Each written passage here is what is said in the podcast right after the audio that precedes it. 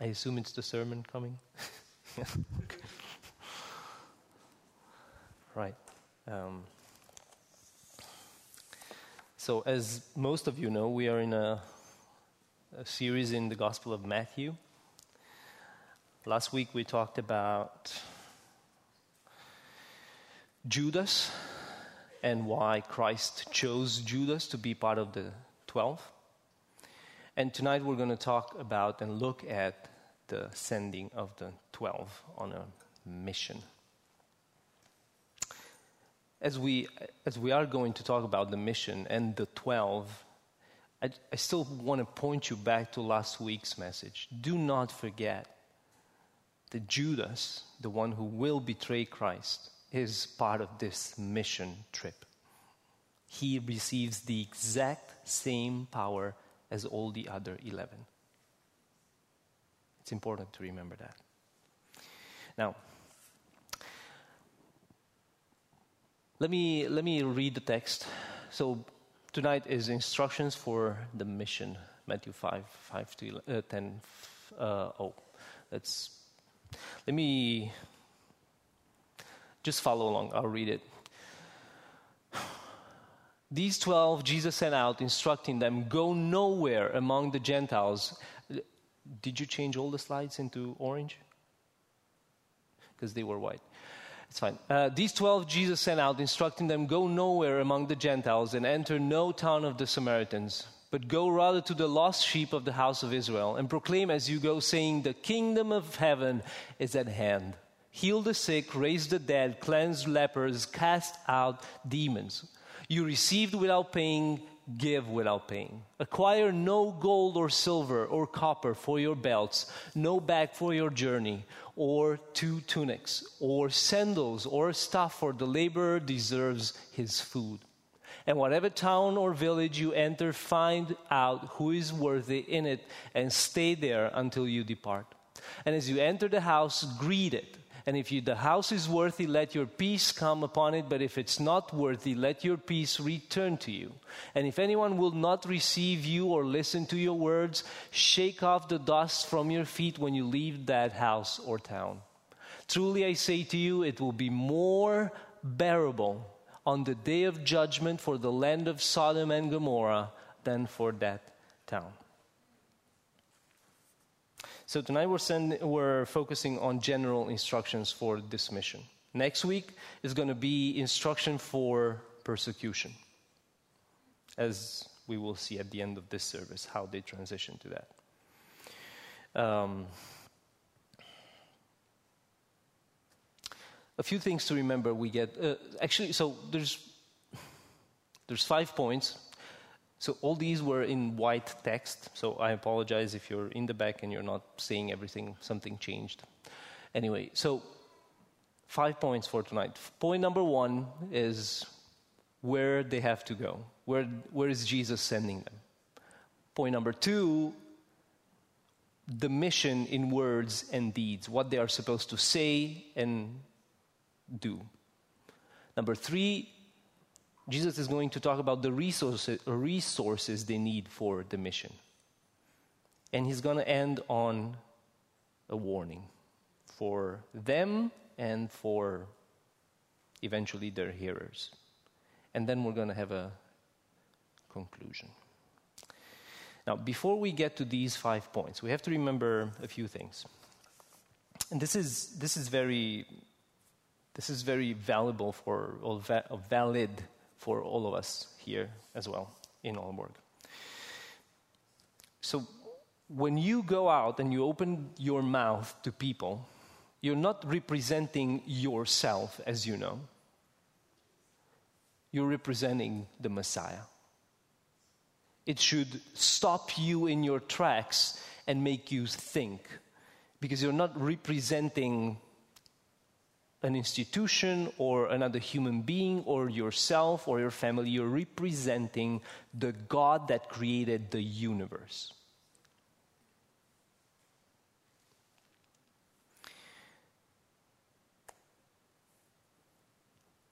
When they go out, they, and when we go out and open our mouth, what they say and what we say, what they do, And what we do is what Jesus did, not what we think we're supposed to do, and not what they think they're supposed to do on a mission.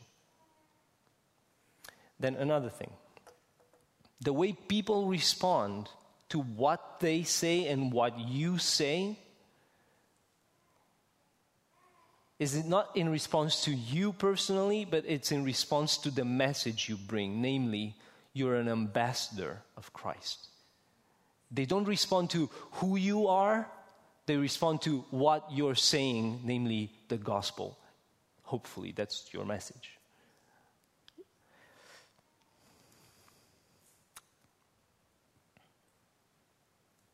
When the villagers, because, because they're going through villages, when the villagers will accept or reject them, they won't accept them or reject them, or people in Aalborg will not accept or reject you, they will accept or, re- or reject Jesus.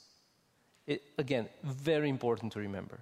We're not doing marketing and market studies. We're going out with the message of eternal salvation for souls right? We're not selling products, they were not selling products. I, am saying all this because we can, we can read this passage and just, yeah, they're going on a mission. That's fine. That's okay. But it's not just a mission, and it's not just a simple, we're going out. As we'll see in a few minutes, this is a moment of decision for many people their, eternal, their eternity will be decided on this mission. Whether to go on and live with God in eternity or go to hell for eternity.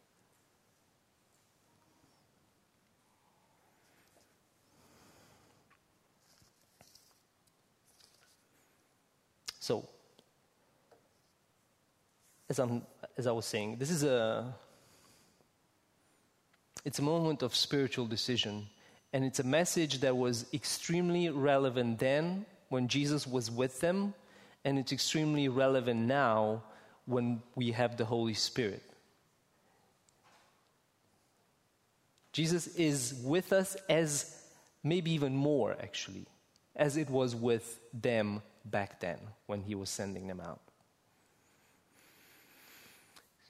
So, the 12 are instructed to travel light, as we will see, and keep moving. So let's get going to number one. To whom they must go, verses 5 and 6. So these people Jesus sent out, these, sorry, these 12 Jesus sent out, instructing them, Go nowhere among the Gentiles and enter no town of the Samaritans, but go rather to the lost sheep of the house of Israel. Who is Jesus? Jesus is the Messiah. Jesus is the fulfillment of all the Jewish prophecies with regards to salvation. He is coming to fulfill, as we saw last time, he is coming to fulfill the scriptures about the Messiah. And so it's not surprising that he sends them first to the house of Israel.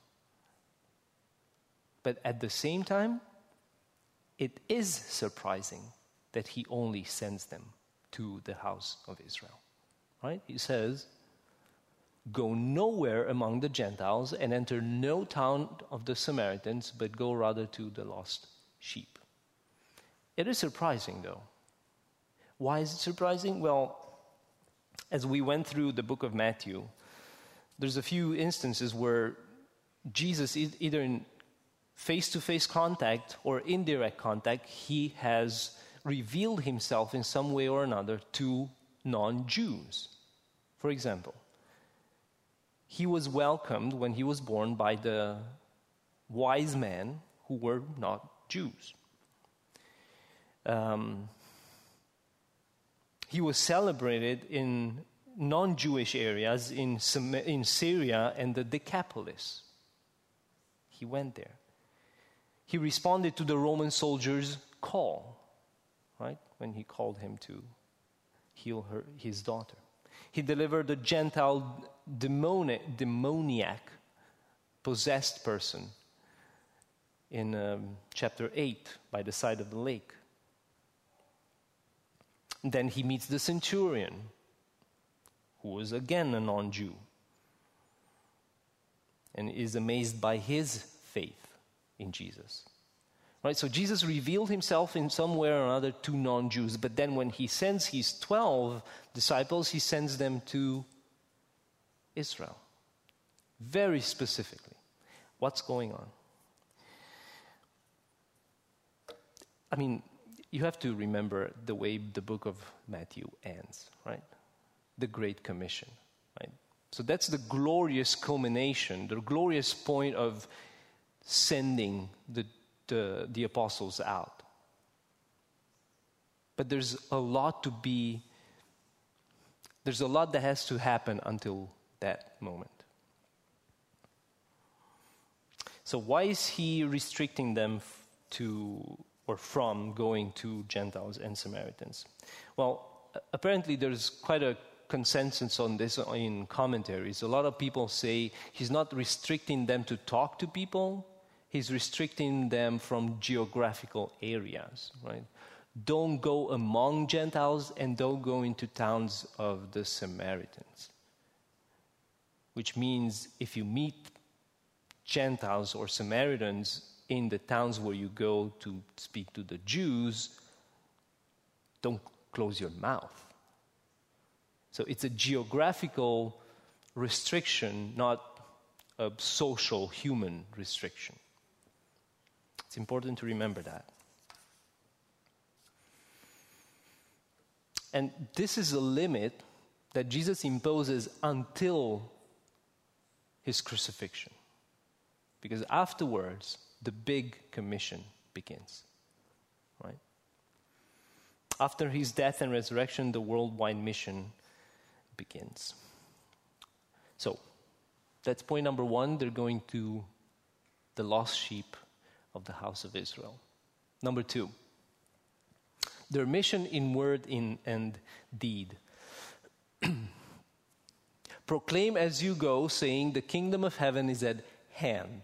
Heal the sick, raise the dead, cleanse lepers, cast out demons. You received without paying, give without paying. The message, as I was saying as we started out, the message of the 12 is the same message of Jesus about the kingdom. He, they're preaching the kingdom. John the Baptist and Jesus called people to repentance. The 12 don't. They're supposed to teach and preach the kingdom, namely the coming of the Messiah. Nothing about repentance is mentioned. We don't know why. We can guess, but it won't be, won't be correct. Then, the message is to be proclaimed as they go. It's a, it's a moving type of mission. It's not we're going to settle and plant a church type mission. It's a what we call now or today an itinerant mission, right? We move along with the message. Not, it's not a settled ministry. The, verb, the verbal message, what they're saying is the kingdom. And then that is to be supported by supernatural deeds, right? Which all four of them are a picture of what Jesus did until now. There's nothing new. Namely, heal the sick, raise the dead, cleanse the lepers, and cast out demons. As I was saying at the beginning again, everything they're doing is an extension of what Jesus did. Nothing more, nothing new. What he could do, they are given the power to do. Um, but there is one thing that is strange. In the whole Bible, except Jesus, there's only two persons that raised the dead.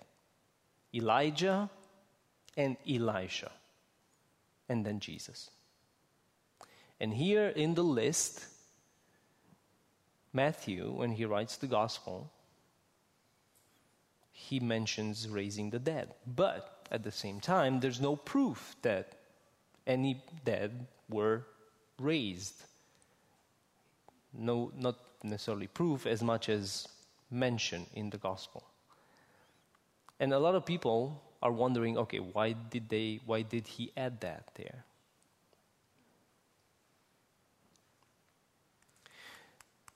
Let me read something to you. So some in a commentary they were saying its function, so the statement raised the dead, its function here is perhaps more to tighten the link between the disciples' mission and what their Messiah already uh, started doing, to provide a blueprint for the sub- subsequent Christian practice.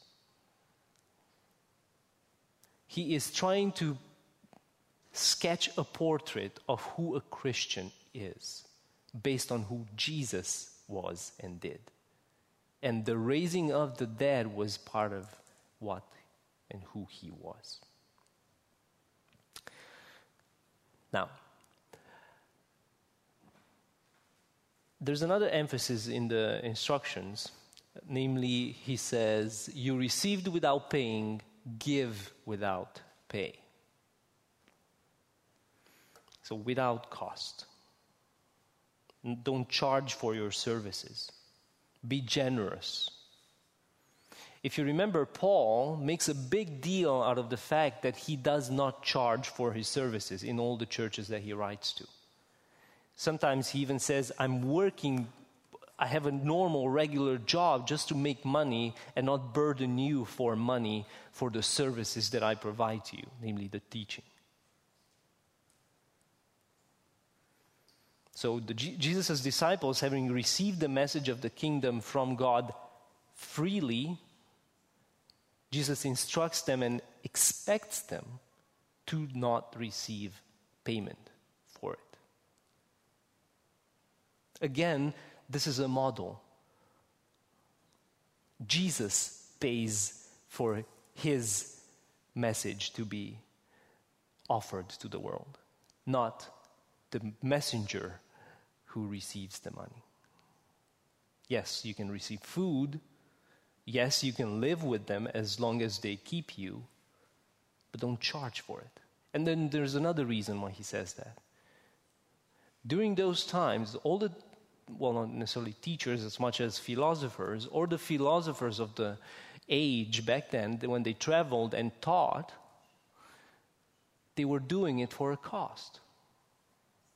All of them. So he's saying, don't do that. Don't be like them. Even in that matter, don't get money for a message that I died, or in this case, will die for and pay for.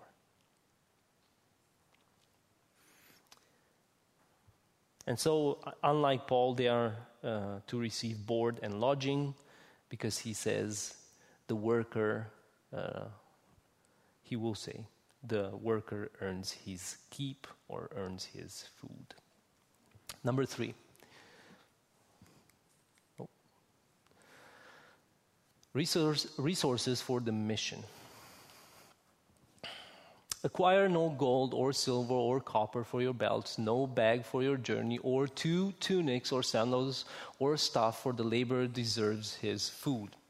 And whatever town or village you enter, find out who is worthy in it and stay there until you depart. And as you enter the house, greet it. And if the house is worthy, let your peace come upon it. But if it's not worthy, let your peace return to you. Now, first of all, the, the essence of the message here is travel light, keep moving. Wherever you go, have the same message. Don't change it according to a different context travel light, and keep moving. And don't make provisions for the, or rather, don't make material provisions for your trip. And one of the, as we will see in the conclusions, but one of the lessons, practical lessons here for them and for us is if, if, God's if God puts it on your heart to be a missionary or to actually just simply go out in Aalborg one day and whoever you meet, just talk to them about Christ. If He puts that thing on your heart, He will provide everything you need to do that, whether strength, courage, the right words, the right people to talk to, whatever.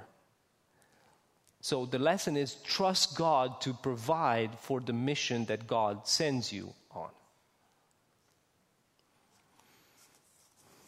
You know, many times, small parenthesis, um, it, many times we're stressed or fearful or we kind of lose faith with regards to like, oh yeah, but that, I need to talk to that person, or it's awkward, or what am I going to say? I need to make notes or take notes, or. But we don't think first, well, no, God, God will give me the right words. I know what I'm believing, I know where I stand. As it said in the text that Charles uh, provided us from Psalm 18 God is my rock and He is my refuge. I think we have to discover what that means and how we can do that for him, for us to be, to find strength and refuge in God. Because it sounds nice when we say it, but it, what does it mean? If somebody tells you, yeah, just find, find refuge in God, what does that mean? Right? So it's similar here. Trust God with God's mission for you, He will provide. And then, of course, Jesus said that the Son of Man has no place for to lay down his head, right? So why would we want to gather resources for his mission for us if he is the one that has no place where to live and what to eat? Why should be be why should we, his messengers, be well off? We don't rely on material security for missions, but we rely on God. So there are a few specific elements that Jesus points out here about mission or their mission. And I just want to look at each one. First one, if you don't see what it says, it says acquire. He says, do not acquire or acquire no gold or silver or copper for your belts. Acquire.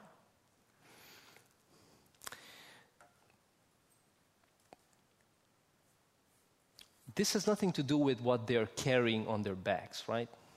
This has to do with where is your heart. Don't, don't think you need to prepare or don't think you need to gather things for your mission and only then be able to go on the mission. You just need to go when you're sent. We many, ta- many times lose opportunities or waste opportunities with different people with regards to our confession towards them because we overthink or we try to acquire what we think we need for either that talk or that mission or whatever. No, just, just go. Christ is with you. You have the Holy Spirit with you. Just go. Don't, don't, you don't need money. You don't need silver and gold and copper. Just go. Just, just open your mouth. It will sound exactly the same whether you have money in your pocket or you don't whether your shoes are clean or not, whether you have a jacket and a t shirt or just a shirt. Those don't affect, you don't need an extra package for your message. The gospel doesn't need to be made more beautiful by the messenger. If it's barefoot, you go barefoot. Then, gold and silver. Now, uh, when I got to this point, if you, some of you who were here last week uh, in our message about uh, Judas, we were saying last week that Judas was a thief and he stole from Jesus. He was in charge of the money bag and usually he would steal from it. And I couldn't help but think when Jesus got to this point in his instruction, whether he was not thinking of Judas more specifically than, than all the other 11. Somehow, again, trying to, uh, to, to um, highlight the importance or the lack of importance when it comes to the kingdom or the message of the kingdom and money. You don't need money to preach about or to preach the gospel. You need a heart for people. And then, of course, Jesus says you don't need money because you have to rely on those that you are going to talk to. In a sense, somehow pushing them to form relationships. Because he says when you go into a city or into a town or a village, build relationships. Talk to people in such a way that they, you, you, you somehow get to the point where you say, okay, can we be with you? Or let them invite you in. You don't need money. Don't, don't go to a hostel and buy a place. No, rely on the people there. There's a different relationship when that happens rather than you live in a hotel and you keep on going out.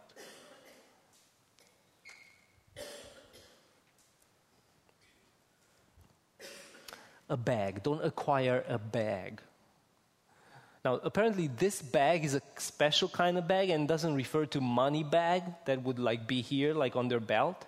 This is a bag where usually people. Um, it's a very specific to the to the Middle Eastern culture, where it's a it's a bag in which you take food with you. And so he says, don't don't do that. Don't don't take food with you on a trip, on this mission trip. Just like with the money and everything else, rely on the people you are going to talk to.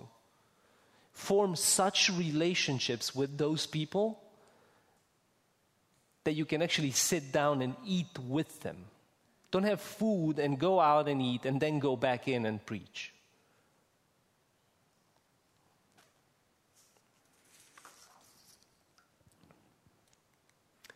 Tunics or sandals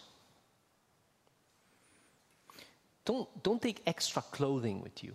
Why would you need it? It's not going to take, usually, when they would take a lot of clothing with them, it's not because it was cold, but it's, it's because the trip would take long. And what he's saying is this is a short trip. Just, just go preach, heal, take demons out, whatever you have to do, and come back. You don't need extra clothing. And with all these like gold, silver bags, tunics, and sandals. Another point here is don't, don't rely on the things you can provide for yourself. You're a messenger of the gospel of Christ. Why would you rely on the things you can provide for yourself? It just makes no sense. If I'm sending you and it's my gospel, rely on me.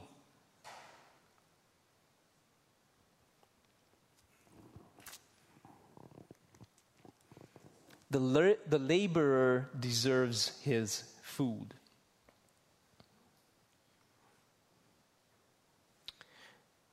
So we have, we have to be careful. So we have two things here.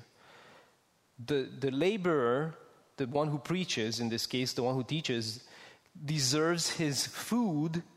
And then parallel that with what Jesus said before give without pay. Don't expect money. Don't, don't, don't go there thinking they're going to pay you for what you're going to do. How do we work that out? So, on the one hand, expect food. On the other hand, don't expect pay. Give freely. So, the distinction between these two is the distinction between accepting, accepting needed hospitality, you need a place where to sleep and food that you should eat, and profiting for what you're teaching. Don't go out and profit from what I'm giving you to give them. I hope that makes sense to you because it's a huge distinction. If you're going to go and form relationships with people and pour your heart out towards them about who I am, namely the Messiah, yes, let them feed you and maybe keep you in a barn or on a bed or whatever. But don't expect payment and, re- and, and, and um, profit. Don't expect a profit out of that. It's not, It's not fair.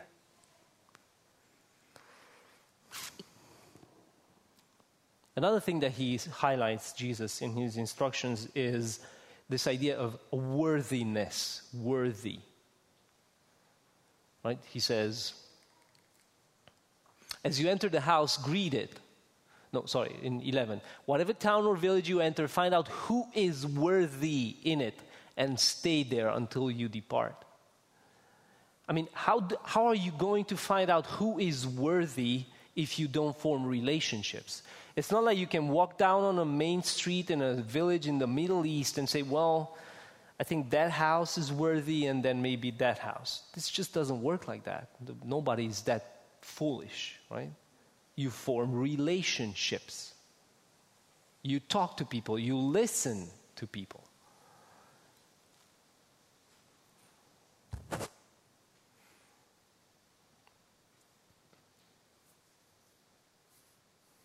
And then there's another aspect of this worthiness.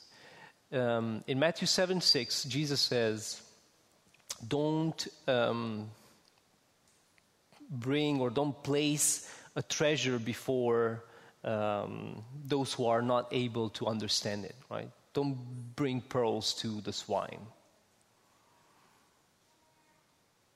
He's trying to make a distinction between, to use the language in this passage, the worthy and the unworthy. You know, Jesus says in Matthew 7, uh, in John 7, whoever comes from God knows that this message is, that the teaching is from God. You know, there's people whom you talk to about the gospel, and they don't, the first question that, or the first thing that comes out of their mouth is not, yeah, but you know, I mean, is there really a God? It just happens that many times you talk to people and they, they just they just literally literally get it, see it. Yeah, I think they, there's no there's no there's no distance between you, between you uh, between them and the message. The first thing they think is, how does that relate to me, or how, how must I, what must I do to make that mine? Or not, yeah, but you know, the Bible is written by man, not by God. So that would be a, a sketch of an unworthy person. Who the, the first thought is, let's see how I can contradict him or her.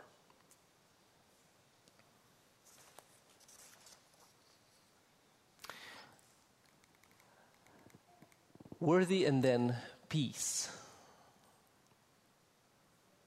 There's this idea of coming into a home and greeting it with peace. Now, you have to understand that we're talking about the Middle East, and this is the Messiah talking. Peace is not just a, social construct like we do, like oh hi or have a good week or whatever we whatever else we say. I don't know. This is this is a blessing from the Messiah, whom the Jews were waiting for. So as a, as a, as a messenger, when you come into a house as the, as the messenger of this Messiah and you bless the house by saying peace to this house or whatever form they would use, a, that is a blessing. It's not just something to say when you come through the door.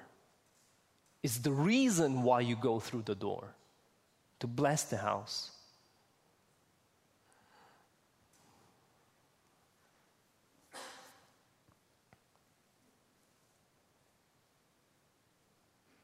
To, somebody said, to be the willing host of the messenger of God's peace is indeed a blessing, but to oppose it is to forfeit, forfeit God's peace. Why would you not want God's blessing over your house?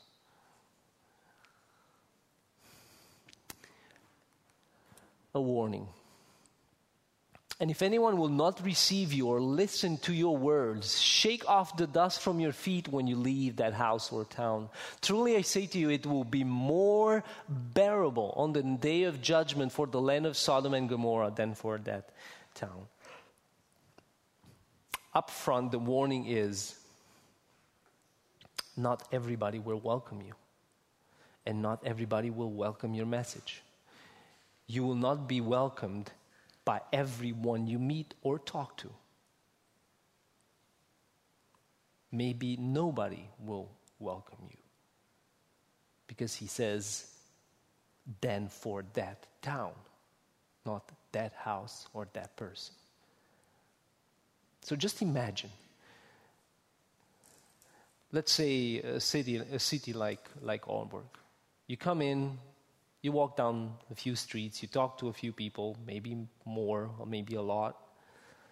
Maybe they call you in into an auditorium at the university and say, maybe, maybe we can bring a lot of people into the room and just listen to you, see what, how they react. And they will boo you out and call you all kinds of names. Maybe even run down the street after you and chase you down and beat you up.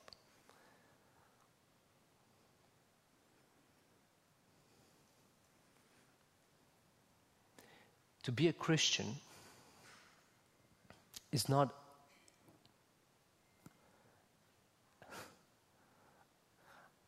it's not a comfortable thing. Jesus didn't say, well, when you don't feel comfortable, don't talk about me. Make sure you have a good day, make sure you meet the right people, and then speak about me. Think of North Korea. Think of China.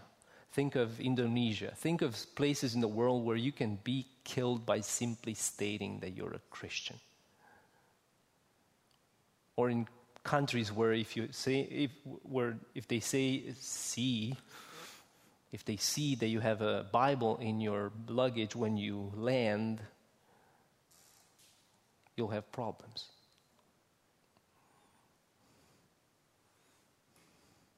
Not everybody wants to be saved. But God wants everybody saved. Christ died for all. So, what's the warning? The warning is not everybody will welcome you, not everybody will want to hear from you, but there will be some. Remember Paul at the uh, Areopagus, or whatever way you say that word. Many didn't want him there. But some, at the end, some said, We'll hear you again about that. We want to hear some more. Maybe there will be one family in a town, one person on a street, one friend in a 60 group, 60 people's group at the university. Maybe one will say, Hmm, I'll come to your church. Let's just see what's up with that.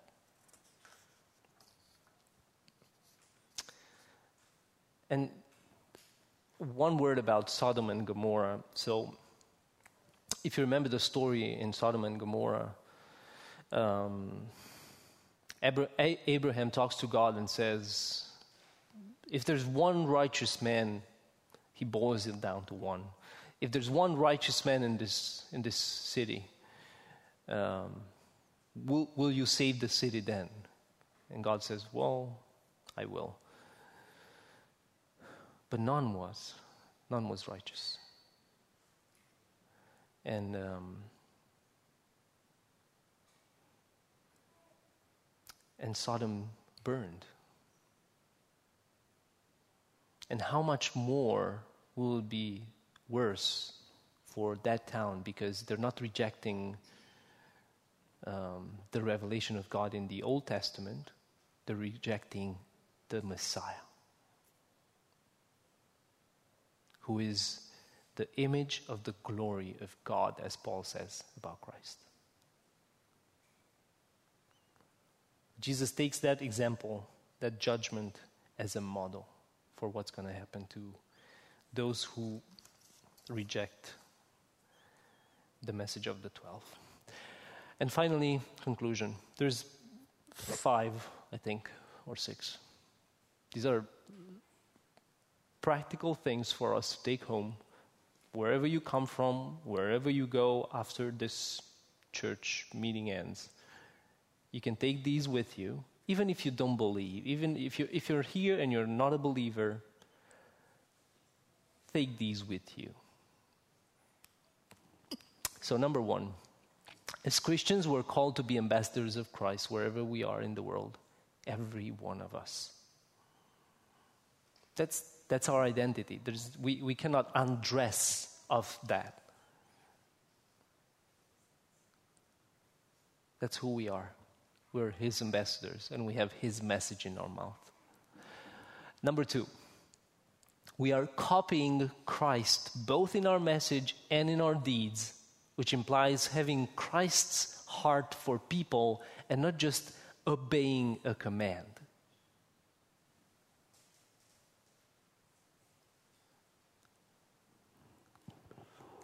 Number three, we are to rely on God to supply all we need, both bodily and spiritually, for the mission. God will provide for his workers that do his work.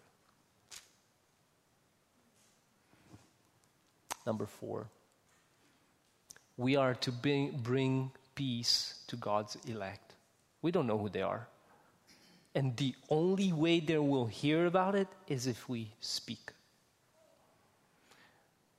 Just again, one small parenthesis.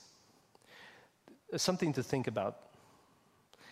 So, just you know yourself and you know where you walked through life how many people you met and everything. Just imagine the number of people that could have been saved if you would have opened your mouth when you didn't. I think it's a fair kind of assessment of ourselves, given that we're talking about missions. How many people in your life came close to you and you didn't tell them about Jesus.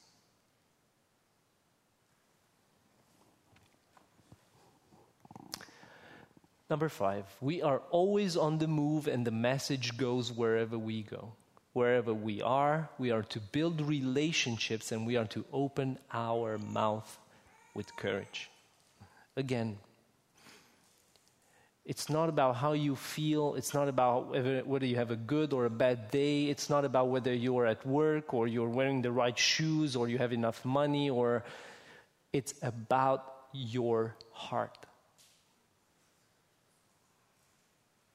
Do you have Christ's heart for people? Because, again, a small parenthesis, if, if we don't feel towards people how Christ felt towards people, it will be very hard for us to open our mouth because we will not believe that what we have to tell them is a treasure. It's not just words, it's a treasure. We're putting at the, at the feet of, we, we're laying down a treasure at, at people's feet. And what we're doing is we're telling them, okay, pick it up, make it your own. It's yours, pick it up. That's what we're doing. We're bringing a treasure to people. But we have to believe that it's a treasure. Have, you have to believe that you're going to make people spiritually rich because you're bringing them the gospel. That's why, again, I said it before. We're not just begrudgingly, number two, we're not just begrudgingly obeying a command. We want to see people saved, whether families or friends or even strangers who come into our lives. And I think that is it. No, one more. Um, probably the, the one that is more most close to how we feel every day. Not everyone will welcome us and our message. You have to know that. We have to know that as we go out because we, we, we, um, we run the risk of falling into the trap of saying, well, yeah, if that person was not a success, if the other person was not a success, then maybe I should go home and shut up. That's not the point. Jesus didn't say, go save people.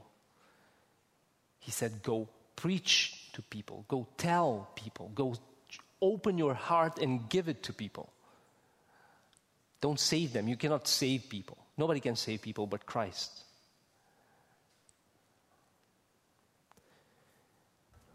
And that is it. Let me pray.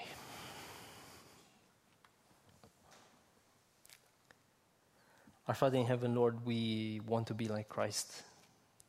We really want to be like Christ. Both in our daily lives and also on missions or wherever you send us. Lord, I pray that if you send us out into summer holidays or on vacation or wherever many of us go, and you bring people into our lives, help us be a testimony of, of, of you, Christ. Use us, Lord.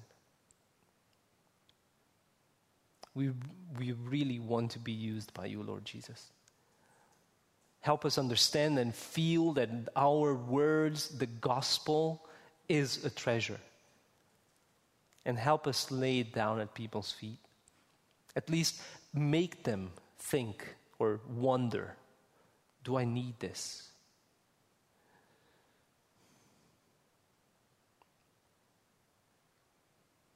Help us feel the weight of this eventual decision that they, they are supposed to make.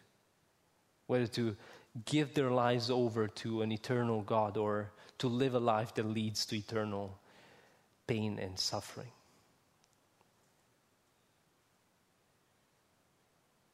Help us, Lord, to do that. I pray in Jesus' name. Amen. Let's stand for the benediction.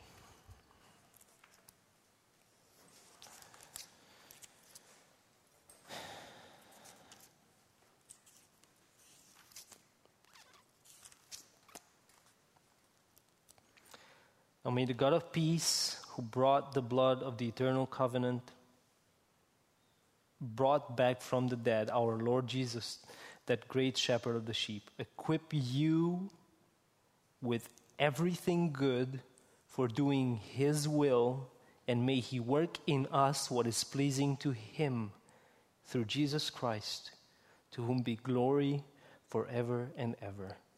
Amen. How fitting.